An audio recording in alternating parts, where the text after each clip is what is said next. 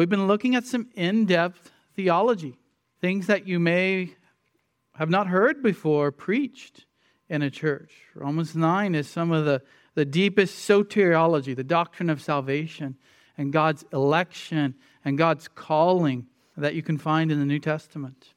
So I invite you this morning to open to Romans 9 24 through 29. I'll be preaching a sermon entitled God's Great Mercy in Calling the Elect. God's great mercy in calling the elect. Let me read to you Romans 9. I want to go back to give you the context because Paul's been building this argument. So let's at least go back to 19, 919 here. And the sermon is from 24 to 29, but let's get the context building up to it.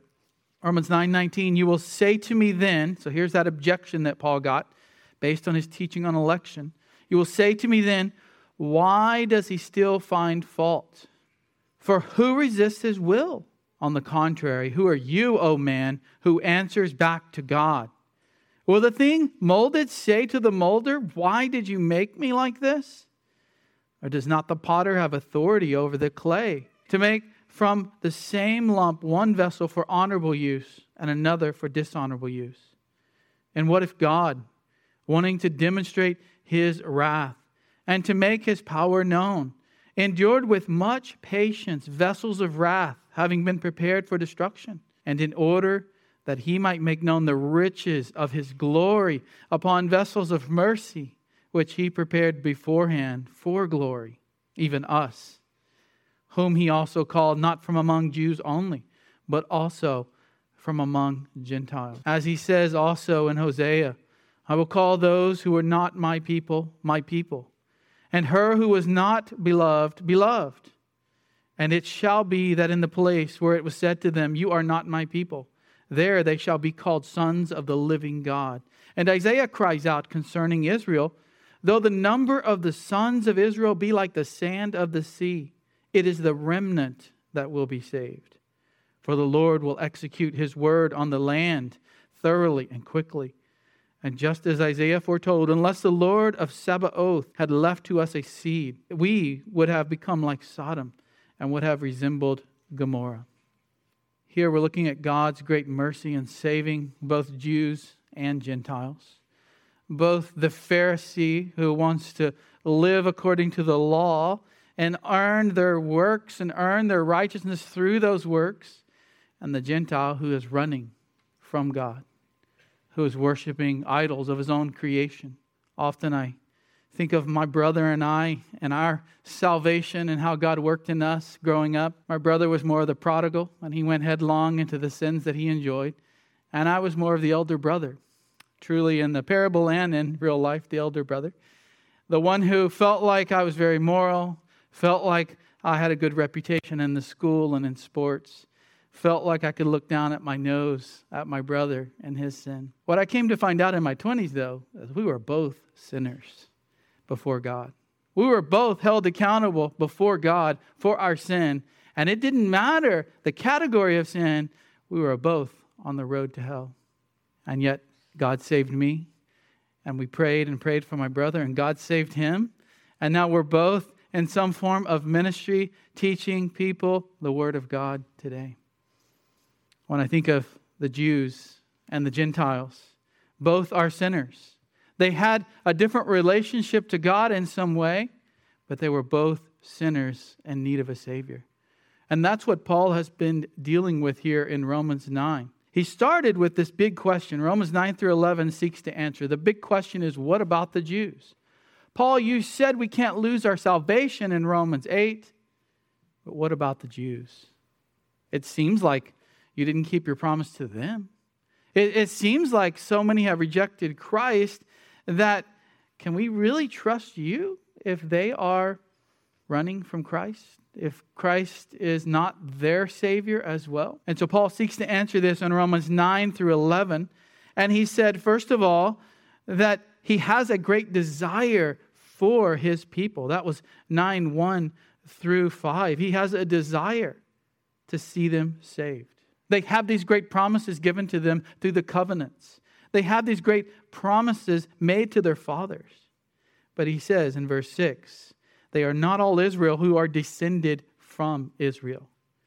Nor are they all children because they are Abraham's seed. It's not a physical descendant of Abraham that saves you. Yes, that puts you in a position to know more about God growing up in a, in a household of faith, we might say. But God chooses whom he will save. It's the believing Israel, it's the true Israel he is talking here. Those Jews who believed upon their Messiah. So he goes through here in 7 through 13 using examples from the Old Testament. He talks about Ishmael and how he was rejected, but Isaac was chosen. He talks about Jacob I loved, but Esau I hated. And then he begins to deal with the objections. And verse 14, what shall we say then? Is this unfair that God chooses some and passes over others? Does this make God unrighteous and unjust? And Paul says, No. God is the one who chooses whom he will have mercy on because he's God. It's about his name, it's about who he is, his attribute of mercy that he chooses to express on those that he chooses. I will have mercy on whom I have mercy. I will have compassion on whom I have compassion. But he also hardens a form of judgment upon the sinner, upon the one who is bent against God. They will not come to Christ. And God has not chosen them to come to Christ, so they are hardened like Pharaoh has been hardened. And we left off in 18 with then he has mercy on whom he desires and he hardens whom he desires. That brings up another objection. Why does he still find fault? Who can resist his will? Aren't we just robots then, Paul? That's the objection. Aren't we just robots that were forced to do things by God? And Paul really doesn't answer a direct answer here. He takes it back to who God is. God is the potter, and he can mold the clay. And if he takes the same lump, which is a sinful lump, if he takes a sinful lump of clay and he chooses to save some and make them vessels of mercy, and to let the others continue on and be vessels of wrath, who are we to put God in the dock? Who are we to judge God based on what he does with his creation? Because we're all that sinful lump and we're all vessels of wrath if God doesn't save some. So we now come to Paul sort of wrapping this up here, this discussion on the election and Israel, and he brings the, the Gentiles in in verse 24 and all the way down to 29. He is citing the Old Testament to back up his argument. Paul does what we should do. If we're going to, to make an argument about God and we're going to try to convince somebody, persuade somebody to come to Christ, we should do so according to the scriptures. Everything we need for salvation, everything we need for sanctification is in scripture. It is sufficient. So here's what Paul does he cites from Hosea and Isaiah to make his case. But first, let's look at just the opening statement in verse 24. He describes there two ways God's mercy is shown and whom he calls. He's sort of wrapping up and drawing together, and he says two ways that God's mercy is shown and whom he calls. 24, even us. He's saying, even us, the, the people he's writing to, Paul and the Romans and the Jews in Rome and the Gentiles in Rome that are saved even us. He's talking about the vessels of mercy. He says, Those reading this letter, the, the Christians, believers in Christ, we are vessels of mercy. Who are these vessels of mercy? Well, they're the us. This is not some philosophical discussion where we think about what might be in some invisible group out there. No, these are real people that God saves. These are real vessels of mercy that He shapes, that He calls, that He has chosen. Their heart has been changed. Their desires are changed. They are a new creation in Christ. And Paul says that we are the vessels of mercy upon which God has made the riches of his glory known. He just told us that in verse 23 the riches of his glory. He makes that known to all creation through saving people, through choosing sinners. And he prepared this Paul has said beforehand. That's predestination. The, the vessels of mercy he prepared beforehand. He, he chose before they came into existence to save them. He made sure to mark them out. He made sure that they would be destined vessels of mercy for glory. Isn't that wonderful? God saves us for his glory and brings us to glory with him. Eternal glory, eternal life. And he goes on to describe the us. He says, Whom he also called. Now, called, called has come up many times in Romans already. It's mentioned in the order of salvation that Paul gives in Romans 8:30. If you go back to Romans 8:30 and have a look there, he gives us a nice order of salvation. It doesn't include every single thing that we study in systematic theology, but it's a good overall view of the main points. And he says, Those whom he predestined, those whom he chose to save, those whom he marked out and destined for salvation, he also called. And those whom he called, he also justified. And those whom he justified, he also glorified. And the point I made in that text when I preach it is it's an unbreakable chain. It's the golden chain of redemption. Paul's telling us that because once you find yourself somewhere in there, which is the justified part, if you have faith, he's already said you will be justified. You are justified. You are declared righteous. Now you can go backwards and forwards in your timeline. You were the ones that God foreloved, that he foreknew. You were the one that God predestined. You were the one that he called in time you are the one that's justified and you are the one that will be glorified. What is calling then? It's the effectual calling of God upon the heart. It's the divine call upon the heart. It's the change of heart that happens. We sometimes call it regeneration, being born again, that the Holy Spirit does as God divinely summons you. The general call goes out to everybody. Many are called, Christ said. That's the general call. The gospel goes out. Tell the gospel to everyone. Even if they don't want to listen to it, you tell it to them anyway. But Jesus said, Many are called and few are chosen. Paul uses calling, though, in his letters to speak of the chosen aspect. The, the people who are elect and predestined will be called in their life. God will change their hearts so they can believe. He gives them a new heart. He takes out the heart of stone, gives them a new heart to believe. John 6 44, no one can come to me unless the Father who sent me draws him. The Father draws people to Christ. They, they hear the gospel. Why do some believe and some do not believe? Because God calls some. He calls some, those that are his elect. And so Paul loves this word calling. He tells us in Ephesians to live a life worthy of our calling. We can't just live a life like we used to as unbelievers, but we have to live according to the calling with which God called us. And he explains what that is at the second half of Ephesians. He'll do something similar with Romans 12 and forward. But now he begins to describe who this calling is in verse 24, not from among Jews only. That's been the topic that he's been discussing up to this point in Romans 9. And he'll continue, he'll come back to the Jews and continue to discuss that in Romans 10 and 11. Not from among Jews only, but also from among Gentiles the vessels of God's mercy are made up of both Jews and Gentiles. He's been speaking about this relationship that God has to Israel and how God has saved some and will save all Israel eventually. But he says here, the Gentiles are also called by God. They are also saved. They are also vessels of mercy. They are also elect if God has chosen them. Now, to us today, that's, of course, most of us are Gentiles, maybe all of us in this room. And we think, of course. But this was something new to many of the Jews. This was something new that the Jews would have to hear and chew on and think about as Paul taught on Jew and Gentile relationships in the church. Now, notice though, it doesn't say all Jews and it doesn't say all Gentiles are called. It says from, among, or literally translated from out of. There's this whole mass of humanity. And you can divide them into all the Jews and all the Gentiles. And from each of those groups, God calls some from out of them. Out of all the sinful humanity, God chooses some. All of sinful humanity is against God. Paul said that in Romans 1, 2, and 3. All of sinful humanity is worshiping idols in some sense, either the idols of their own righteousness, they think it's righteousness, or the idols that they create in their life. And God chooses to save some. See, today in our modern world, we get too focused on fairness. We get too focused on how that's not right, everybody should be saved. We don't get to tell God who He is, He gets to tell us who He is. That's what the Bible is all about telling us who God is, telling us the way of salvation. That's why He said, and Paul quotes, I will have mercy on whom I have mercy, I will have compassion on whom I have compassion.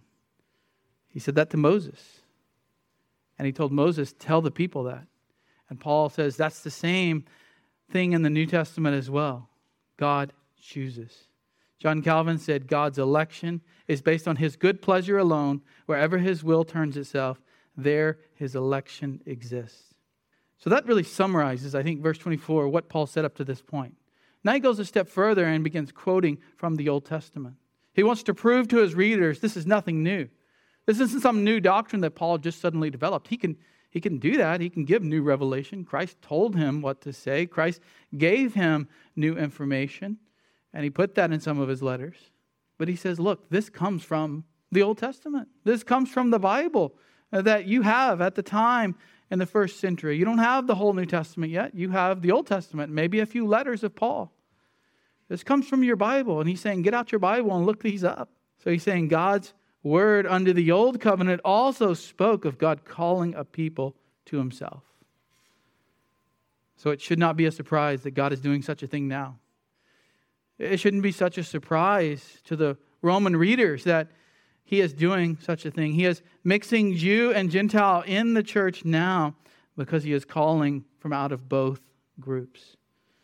So, first of all, I want to see that God displays his mercy in calling some Gentiles in 25 and 26. I want us to see that, that God displays his mercy in calling some Gentiles. You say, well, that's obvious. He's already said that. Yes, but again, he's backing it up with the Old Testament. It's not a big deal to us today, but this was huge to the Jews. It would have been difficult to hear in a day when the, when the Pharisees thought that you were chosen for salvation simply because you were a physical descendant of Abraham. Do you remember John the Baptist said, You think you're saved because you're Abraham's children? God can turn these stones into children of Abraham if he chooses to. Physical descendant of Abraham is not guaranteed salvation. It's saving faith that matters. He'll talk about that in Romans 10. It's, it's man's responsibility to come to saving faith. But here he's focusing on God's election, God's mercy. And really, God's mercy is just another way of saying God's grace, which is another way of saying God's electing love, which is another way of saying predestination. And so we shouldn't really get upset about those words in theological discussion. This gospel, this message of Christ, this, this mission that Paul's been given is both to Jews and Gentiles. You remember if you read the book of Acts where he talks about his testimony and you read about how he was told eventually that he is a chosen instrument of mine, Jesus said, to bear my name before the Gentiles and kings and the sons of Israel. Paul was the apostle to the Gentiles, but he also went to the synagogue every time he went into a new city. Why? Because those are his people that he loved. He wants them to have saving faith as well. It's like us. we leave home, we go out, maybe we get saved later in life. We tell a lot of people that aren't our family members about Christ, about the gospel. But hopefully, we also pray and, and tell our family about that as well, if they're unbelieving. Hopefully, we don't forget where we came from and we still pray for and tell people back home the truth of Christ. So, to teach us about God's mercy to those who do not know God in a saving way, Paul cites two passages here from Hosea. First, Hosea 1:10, and you might go ahead and turn there, but I'm going to read as Paul starts it here, and he says also in Hosea. So this is Paul's introduction to the quote. Hosea 1:10. Hosea 1:10, first of the minor prophets.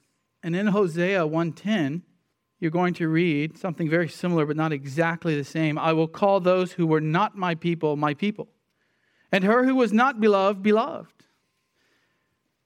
Now to understand what's going on here, I need to tell you about the context of Hosea because you're going to see this is speaking of Israel. He's not speaking of Gentiles directly here in Hosea 1 or Hosea 2 or the book of Hosea. So, to understand that, we need to know the context. What's happening with Hosea in his time? Well, what's happening is God has called him to be a prophet to the northern kingdom of Israel. Israel had been divided in those days. Read 1st and 2nd Kings, you learn about that. It had been divided. Basically, a civil war had divided the nation. There's the north and the south. The north is called the kingdom of Israel, or just the 10 tribes. Sometimes we speak of the 10 tribes of Israel. Sometimes it's called Ephraim because that was a dominant tribe in the north. And the south is just simply called the kingdom of Judah. So Hosea is called to be a prophet, but also to live out his prophecy in a sense. Hosea is told to choose a woman of harlotry, a prostitute named Gomer. That's who he chooses, and he marries her. He's told to marry her by God, and God says, have children with her. And this is to mirror the kindness of God to idolatrous Israel.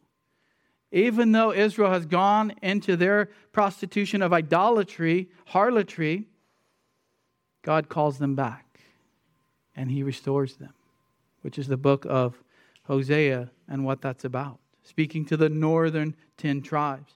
This really mirrors the kindness of God to idolatrous Israel. How many times did Israel rebel and reject God? And how many times did God bring them back? And he still promises to save them in the future, which we'll come to in Romans 11. So Hosea and Gomer, they do have children, and God gives each child a name. And the name that he gives, that God tells Hosea to name his children, represents something about Israel. Now, for one of the children, the son, God tells him, tells Hosea, name your son Lo Ami. Lo Ami, which is Hebrew for not my people, because God said, You are not my people, and I'm not your God. Then Gomer runs away and she has all these other lovers. And Hosea goes and he brings her back. He, he pays for her, he buys her back from this man so that she will come back and live in his home. And he tells her, You'll stay with me now, and you'll not wander, and you'll not go off into other places. Israel wandered off like lost sheep. And God comes to rescue them out of their sin. But before God will call to himself a people, he restores them. He restores them, and he, even before that, punishes them. There's a punishment that's coming upon Israel. That's also in Hosea. So now look here at Hosea 2. I said Hosea 1:10, but that's coming up. Hosea 2:21. Hosea 2:21 is the 2:23 is the first quote, and then Hosea 1:10 is verse 26. So let's start in Hosea 2:21, and it will be in that day. There's a day in the future God says, that I will answer, declares Yahweh. I will answer the heavens, and they will answer the earth. And the earth will answer the grain, and the new wine, and the oil. And, the, and they will answer Jezreel. Jezreel means God sows. That was one of the other names of Hosea's children. And it's also a place in Israel. And it means God sows. God, God sows the land, sows the seed in the land. So he's saying there's a future restoration coming and he says in verse 23, I will sow her for myself in the land. He's going to put Israel in the land and establish them, and I will have compassion on her who had not obtained compassion. They didn't earn it, they weren't righteous. They didn't somehow come to God and say, God, you owe us. We are so perfect. We are so righteous. No, God says they did not obtain compassion, but I will give them compassion. And I will say to those who are not my people. Stop right there. You think, oh, they're not his people. Aren't, aren't, isn't Israel God's people? Aren't always Israel God's people in the Old Testament? No, they're not.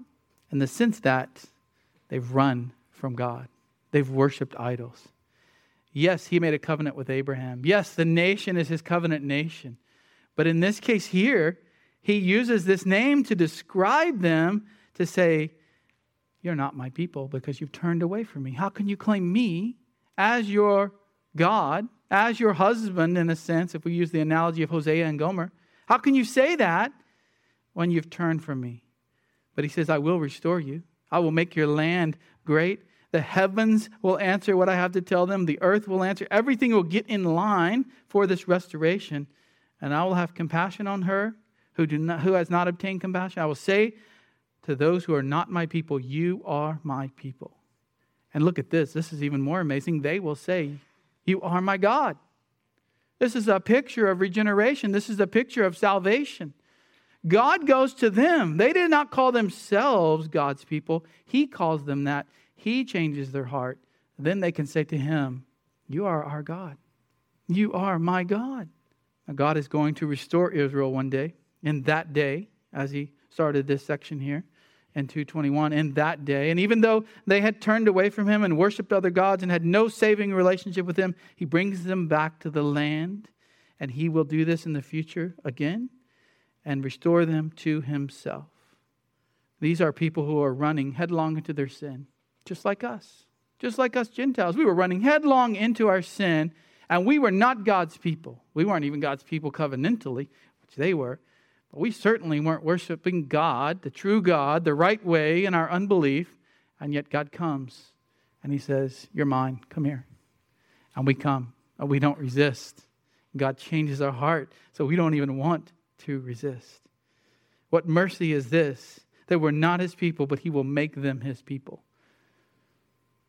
See, they were relying on this, this covenant, this choosing of the nation, and yet individually in their hearts, they were not seeking God.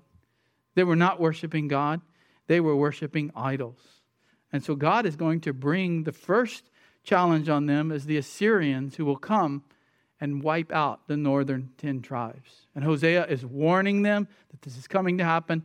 But the great thing about the prophets, I don't know if you notice this when you read the prophets, that God always mixes this mercy and grace of restoration. Before you read too long in Isaiah or Hosea or Jeremiah or Ezekiel, there's this reminder of restoration.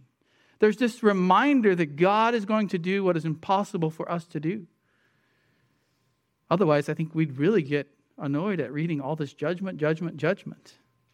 But we need to hear it too, don't we?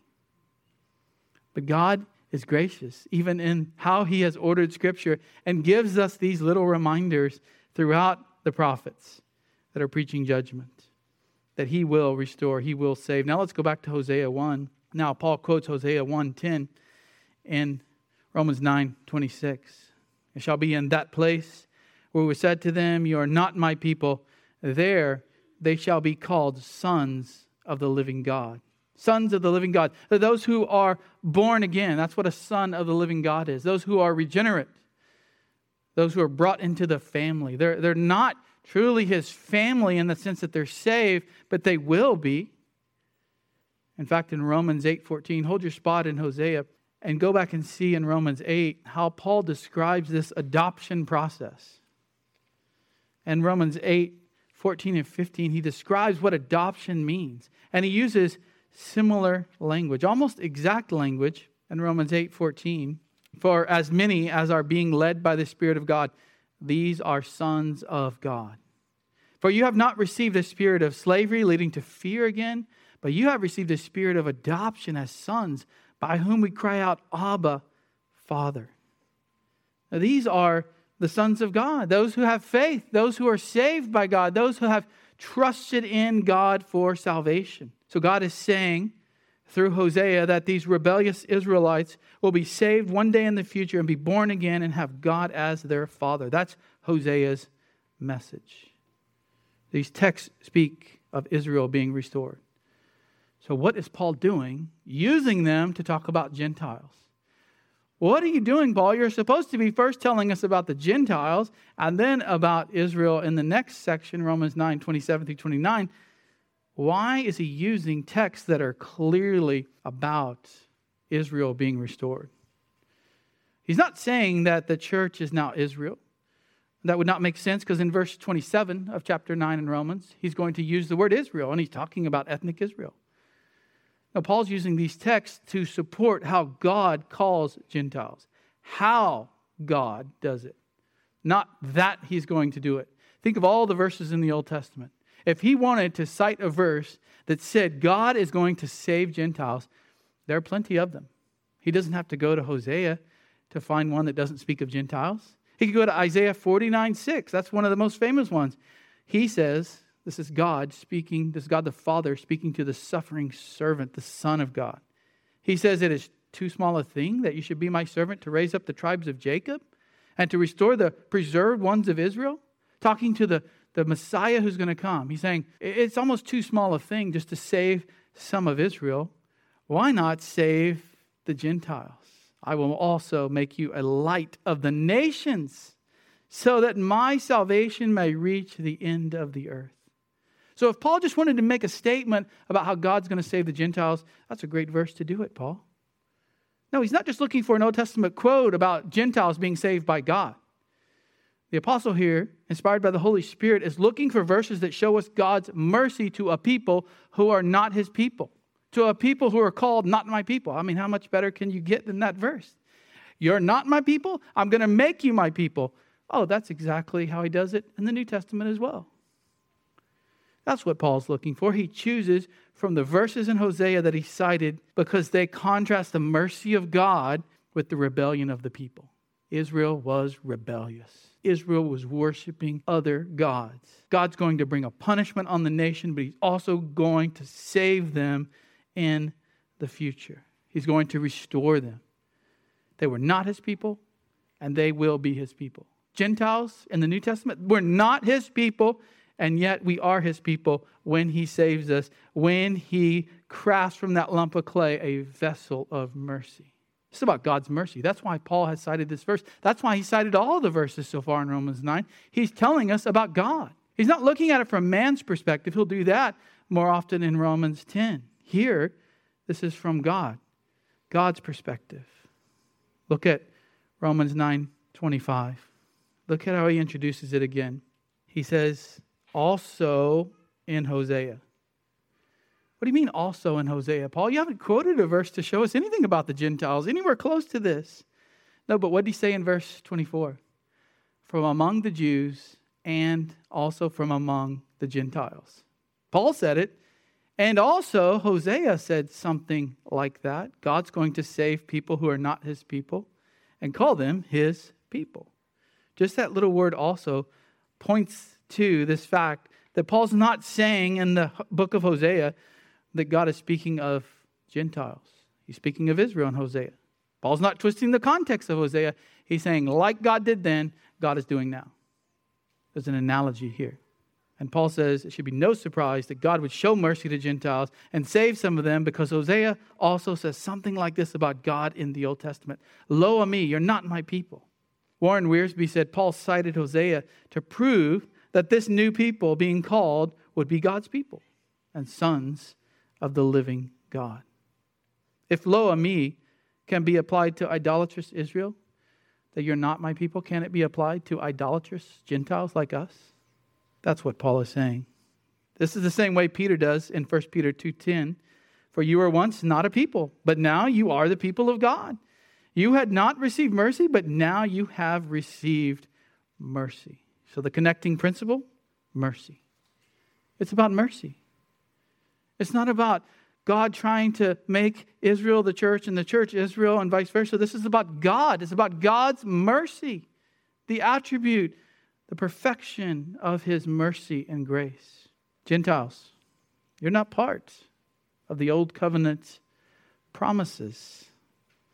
You couldn't claim that. Turn to Ephesians 2:11. Now we know looking back we can claim that, but I want you to see it from the first century perspective. Ephesians 2:11. Look how Paul says it. He wants the Ephesians, all Gentiles mostly, to praise God for their salvation. And he says in 2:11, therefore, remember that formerly you, the Gentiles in the flesh, who were called uncircumcision by the so-called circumcision. And then he reminds us that circumcision, which is performed by the flesh, by human hands. So in Ephesians, he's saying, look, God saved you but it wasn't because you were part of the covenant which said to circumcise and, mark your descendants that he gave to Abraham and then later to Moses. Continuing on there in verse 12 of Ephesians 2, remember that you were at that time without Christ. You were Christless. You did not have a Messiah. A Gentile would not just have a Messiah. The Jews did. They had one in the Bible that was promised to come from their line. And he goes on to say, alienated from the citizenship of Israel, excluded out of the citizenship of Israel. You, Gentile, could not claim to be a citizen of the nation Israel, not the way that God had designed it. He goes on as well, doesn't he? Talking about being hopeless. You were hopeless. You didn't have these covenants. You were covenantless. You didn't have these covenants that God had given to Abraham and his descendants. We know that they apply to the believer, the Gentile. We know that under the new covenant.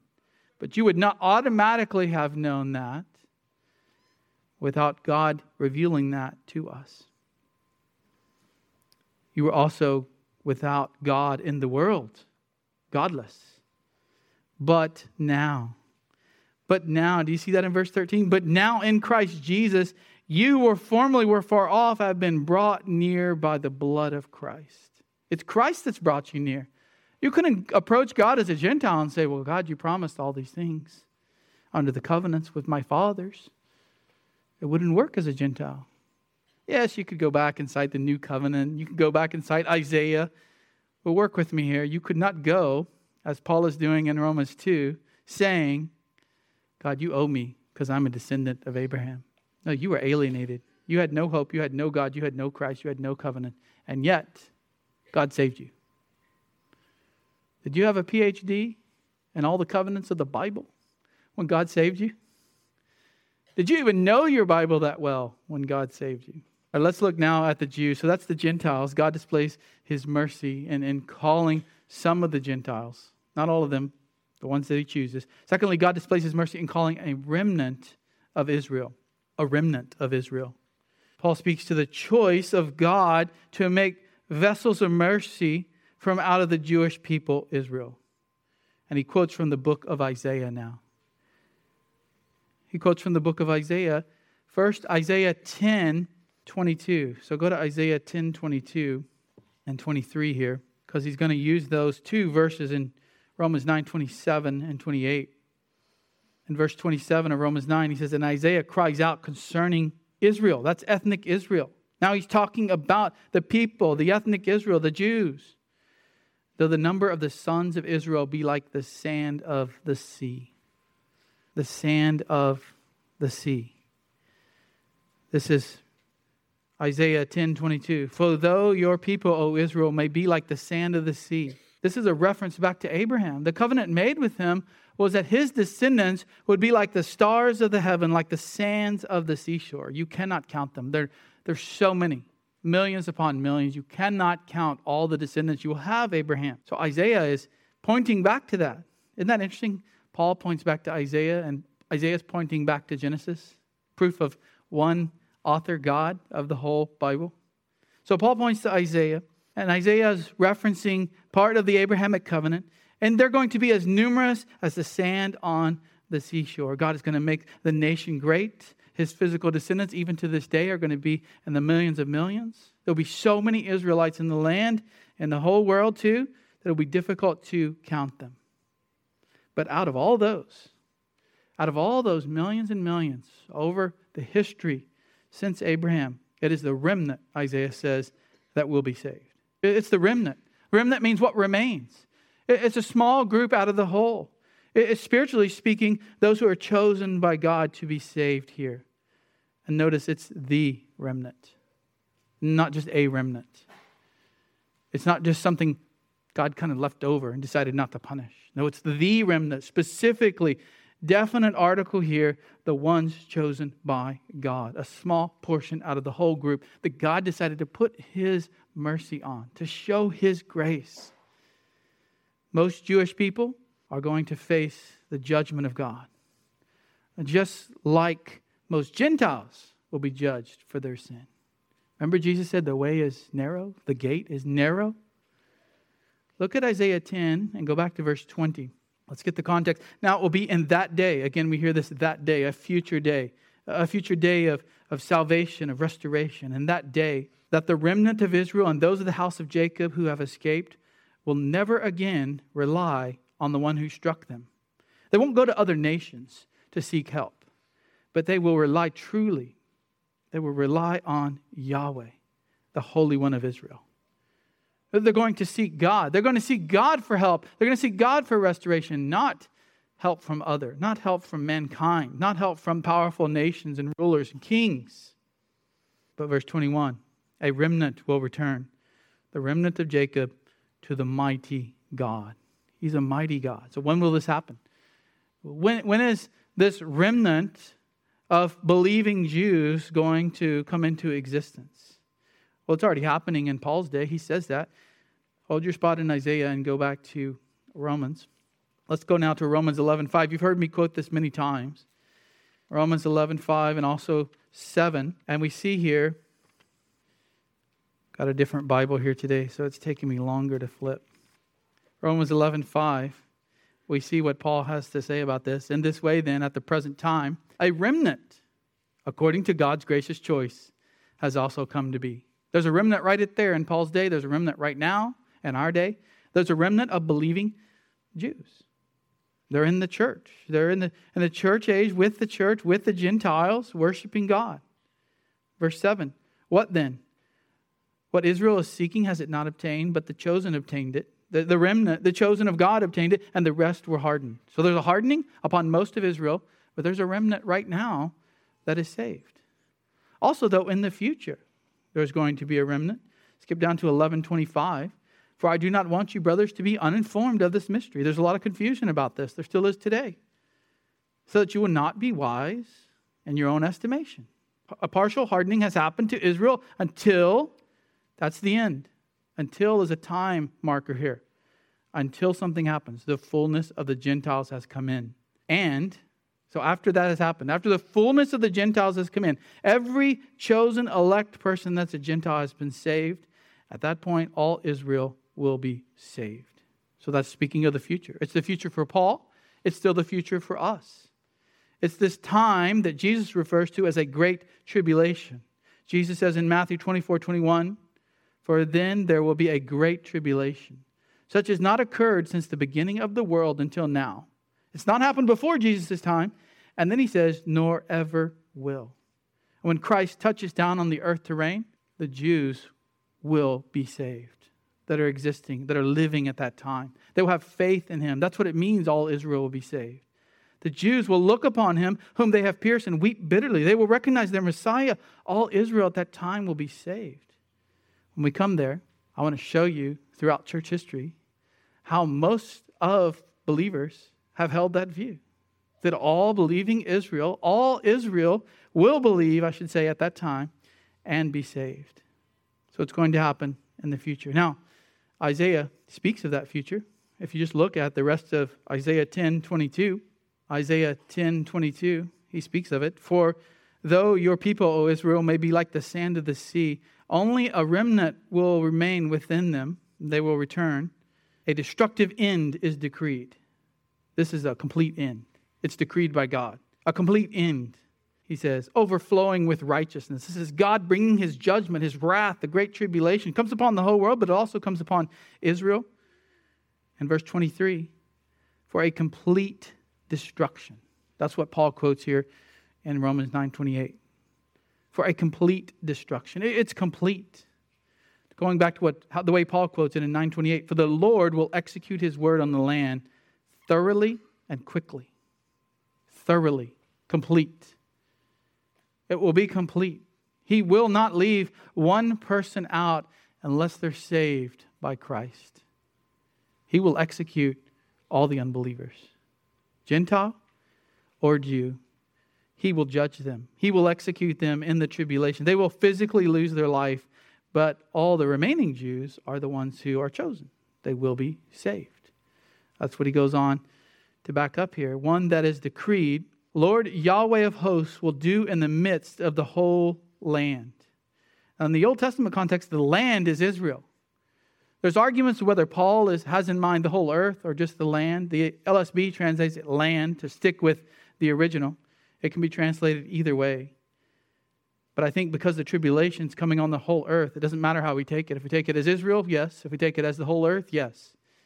There's going to be judgment upon the land and the earth. It's going to happen thoroughly, completely, and it's also going to be quickly.